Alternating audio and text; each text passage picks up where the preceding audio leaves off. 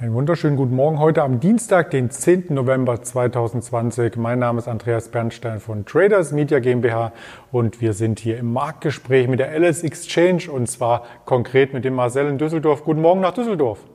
Guten Morgen, Andreas.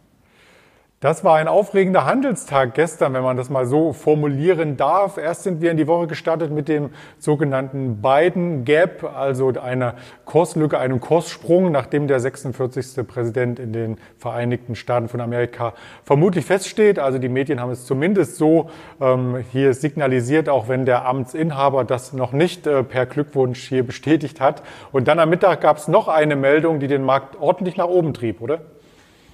Richtig, ja, gestern war einer der ähm, heftigsten Tage, die ich äh, bisher an der Börse erlebt habe. Ähm, es war, ähm, ja, wir sind, wie du schon sagtest, fest da reingekommen, weil ähm, es sich doch jetzt ähm, herauskristallisiert hat, dass äh, der äh, Herr Biden ähm, der neue amerikanische Präsident wird.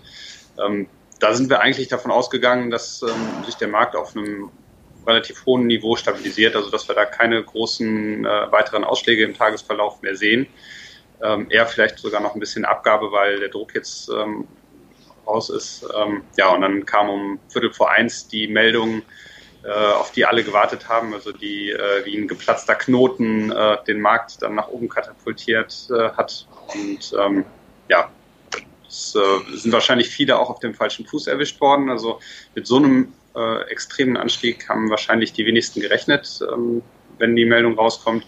Dass sie kommt, ähm, war schon angekündigt, also dass äh, jetzt in dieser oder in der nächsten Woche ähm, diese Studie veröffentlicht wird, ähm, die Pfizer und ähm, BioNTech äh, zurzeit laufen äh, haben. Das war klar, aber dass das äh, so ein fulminantes äh, Kursfeuerwerk ähm, mit sich bringt, damit hätten die wenigsten gerechnet. Vor allem nicht Ende Oktober, als wir hier nochmal auf die 11.400 zurückfielen. Wenn man sich den November insgesamt anschaut, ähm, so sind es wirklich sehr viele grüne beziehungsweise hier weiße Kerzen und wir sind fast äh, an die September-Hochs hier herangelaufen. Mittelfristig noch nicht am Allzeithoch. Auch das muss man hier bemerken, wenn man als internationaler Marktbeobachter einmal sich die Aktienmärkte anschaut. Der Dow Jones hatte ja gestern ein neues Allzeithoch gezeigt und stand vorbörslich sogar über der 30.000 im regulären New Yorker Handel. Nur muss man sagen, bei 29.933 Punkten. Da hat der DAX noch ein bisschen was aufzuholen, oder? Ja, richtig. Wir haben äh, im DAX natürlich auch ein paar Sonderfaktoren, also Schwergewichte, die äh, in den vergangenen Wochen und Monaten ähm, underperformed haben. Also eine Bayer, eine SAP mit schlechten Zahlen, die haben natürlich äh, für einige hundert Punkte Kursverlust im DAX gesorgt, ähm, die dann auch nicht die ähm, ja, Corona-sensitiven Werte gestern wieder äh, aufholen konnten. Also von daher sind wir im DAX noch ein bisschen hinten dran. Ähm, vielleicht schaffen wir es in den nächsten Tagen da, äh, die Lücke zu schließen. Vorbörslich sind wir auf alle Fälle weiter über der 13.000er Marke. Das sieht also für Anleger, die hier breit investiert sind, durchaus gut aus. Lass uns doch noch direkt nochmal auf den Kursverlauf von BioNTech zu sprechen kommen und einige Gewinner und Verlierer vom gestrigen Tag. Genau, ja, BioNTech. Ähm, nach der Meldung gab es kein Halten mehr. Ich glaube zwischenzeitlich äh, fast 20 Prozent äh, Kursgewinn. Ähm, sind dann im Tagesverlauf äh, zum Abend hin einen Ticken runtergekommen, wobei wir heute Morgen auch wieder festere Kurse sehen. Aktuell 95 äh, Euro, ähm, also nahe dem Allzeithoch und äh, schon auch noch eine sportliche Bewertung. Aber der First Mover in dem Markt, also derjenige, der das erste Medikament rausbringt, kann sich dann wahrscheinlich auch die Taschen erstmal voll machen. Ja, das denke ich auch. Und man merkte es auch bei einer gewissen Rotation am äh, Biotech-Markt, dass andere, die eben jetzt nicht äh, die, das erste Medikament äh, quasi auf den Markt bringen, hier gestern litten. Da gab es einige Kandidaten, aber auch andere Branchen zogen hier stark mit an. Also es war nicht nur so, dass natürlich hier Pfizer und BioNTech den Markt nach oben trieben, sondern Branchen, die in letzter Zeit stark unter der Corona-Pandemie litten. Und da haben wir zum Beispiel die Fraport mitgebracht.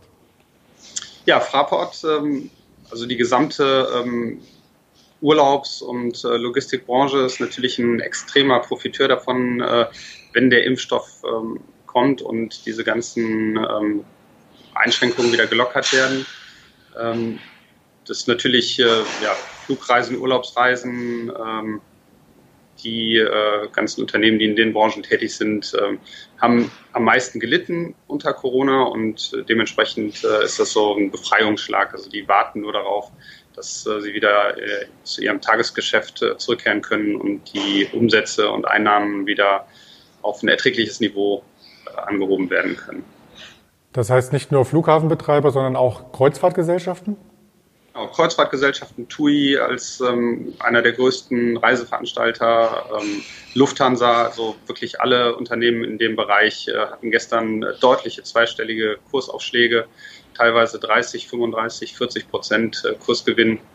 Ähm, und daran sieht man, wie groß die Erleichterung ist, also wie viele Anleger oder auch äh, Investoren nur auf diese Meldung gewartet haben, um dann wieder äh, ja, in, in diese Unternehmen reinzugehen, die ja schon äh, teilweise auch existenzbedrohlich ähm, verschuldet und ähm, ja, in, in, der Krise eben äh, nicht wirklich äh, ein Licht am Horizont gesehen haben. Da haben wir auch eine Carnival mitgebracht, die dann quasi im Wochenverlauf um 35 Prozent nach oben schnellte. Und wenn man sich die ähm, Gewinner anschaut, im Nasdaq beispielsweise, so war ganz vorne eine Expedia und eine Booking mit rund 18 bzw. 24 Prozent oder auch ein Hotelbetreiber wie Marriott dabei, der hier ähm, quasi wieder aufholen äh, konnte. Also das führte insgesamt zu einem grünen Anstrich, was dieses Bild symbolisieren sollte bei den gebeutelten Branchen, aber auch auf der anderen Seite Seite zu Abschwüngen in den Branchen, die in den letzten ähm, Tagen und Wochen gut gelaufen sind. Unter anderem ist der Nest, gestern bis zum Tagestief zum Handelsende noch einmal durchgereicht worden und da waren einige Schwergewichte für verantwortlich, oder? Ja, genau. Ähm, also auf der einen Seite hat natürlich ähm, die äh, Urlaubsbranche, Transportbranche, also Urlaubstransportbranche äh, unter Corona gelitten. Ähm, auf der anderen Seite haben in den vergangenen Monaten Lieferdienste, ähm, Delivery Hero, Amazon, ähm, also diese ganzen ähm, Unternehmen, die äh, es ermöglicht haben, dass äh, die Leute von zu Hause aus weiter arbeiten können, ähm, Zoom für Videokonferenzen, die zu Hause beliefert werden und so weiter. Die haben ähm, sehr, sehr stark davon profitiert, dass äh, Shutdowns waren, dass die, die Menschen vorsichtig waren im Umgang mit äh, anderen Menschen, mit äh, dem Verlassen des Hauses äh, eher zurückhaltend. Und ähm, diese Branchen sehen jetzt natürlich erstmal äh, wieder ihre Fälle schwinden. Also ähm, teilweise hatten wir da gestern äh, auch deutliche zweistellige Kursverluste. Delivery Hero ist zum Beispiel einer äh, der, der deutschen äh, großen Profiteure. Äh, die haben ordentlich abgegeben und ähm, allgemein die Tech-Branche hat mit ihren vielseitigen Systemen, ähm, um, um von zu Hause zu arbeiten und alles, was damit zusammenhängt, ähm, davon profitiert. Der Nasdaq ähm, stand nahe dem Allzeithoch und äh, ja, jetzt kommen Gewinnmitnahmen und äh, die Aussichten sind äh, vielleicht auch ein wenig äh, trüber geworden und äh, das führt dazu, dass wir da gestern sehr ordentliche Abschläge hatten. Was auch rein logisch ist, wenn man sich anschaut, wenn Fluggesellschaften bzw. Flügeurlaube gebucht werden in der Zeit, wo man im Urlaub ist oder im Flieger auf dem Schiff sonst wo sich befindet, kann man natürlich nicht Netflix schauen. Und Netflix war dann gestern auch äh, einer der großen Verlierer im Nasdaq. Also das ähm, gibt durchaus hier eine Korrelation. Korrelationen gibt es auch übergeordnet, also einmal weg vom Aktienmarkt, auch auf andere Assetklassen hin ausgerichtet. Denn der Goldpreis hatte gestern einen starken Abschwung, oder? Ja, genau. Das ähm, Gold als sicherer Hafen, ähm, der Silberpreis äh, immer im, Schatten des Goldpreises äh, ebenfalls ähm, starke Kursverluste. Da sind ja ganz offensichtlich äh, viele Investoren raus aus dem sicheren Hafen rein in den Aktienmarkt, haben Geld umgeschichtet. Die Ölpreise sind auch sehr stark angezogen, weil die Wirtschaft jetzt vermeintlich wieder in Fahrt kommen könnte.